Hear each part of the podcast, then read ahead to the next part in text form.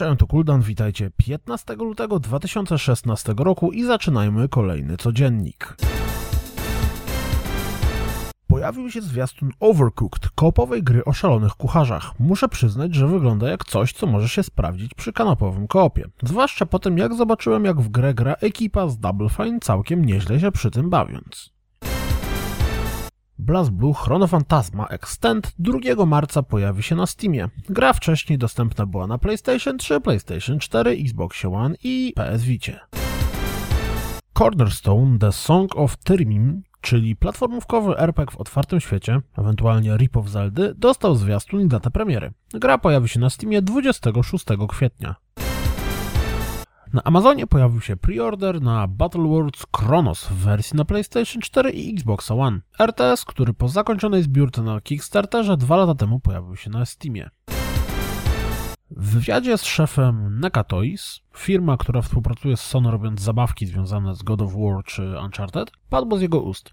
Patrząc na inne tytuły, przymierzają się do przywrócenia Crasha Bandicoota, co jest całkiem spoko. Ciężko znaleźć inną interpretację dla tych słów niż to, że nasz ulubiony Jamraj pasiasty może powrócić. Z drugiej strony marka należy aktualnie do Activision, więc cholera wie jak będzie. Tak czy siak takie ploty potrafią rozpalić nadzieję na nowego Crasha. Dead Island Retro Revenge dostała klasyfikację wiekową od zajmujących się tym i organizacji w Australii i w Brazylii. Gra teoretycznie jest robiona przez Empty Clip Studios. Lubimy takie ploty. Na profilu LinkedIn Mindy Liyang, pracującej jako trzy D animator, odnaleziono, że od maja dwa tysiące piętnastego roku pracuje przy Naku drugim. Jak myślicie, prawda to czy fałsz? Cliff Bleszyński przyznał na Twitterze, że kiedyś Hideo Kojima poprosił go o pomoc przy Silent Hillu. Cliffy B odmówił, bo uważa, że spierdzieliłby Silent Hilla.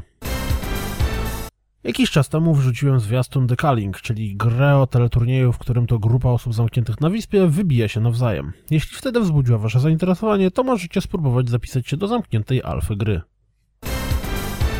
Ciekawostka Dropsa. Progres naszej rozgrywki w Quantum Break będzie synchronizował się między Windowsem dziesięć a Xboxem One. Jak jesteśmy przy temacie Quantum Break, to pojawiły się oficjalne wymagania sprzętowe gry na pececie. Party Hard, czyli gra, w której idziemy zamknąć imprezę mordując wszystkich imprezowiczów, wyląduje na wiosnę na PlayStation cztery i Xbox One. pecetowa wersja ma na Metacriticu sześćdziesiąt sześć punktów. Oddworld: New and Tasty dostępne jest już na Wii U. Pojawiły się trzy całkiem zabawne filmiki pokazujące nam, jak granie w Far Cry Primal pomoże nam w prawdziwym życiu. GameSpot porozmawiał z Maxem Payne'em, znaczy z samym Lake'iem, nie tylko z nim, z Remedy o Quantum Break. Z wywiadu wynika między innymi, że będzie to najbardziej ambitny projekt Remedy z wszystkich do tej pory realizowanych. Na Reddicie pojawiła się A M A, czyli Ask Me Anything z Jonathanem Blowem. Jeśli graliście w The Witness, to chyba nie trzeba was zachęcać, żeby się z nią zapoznać.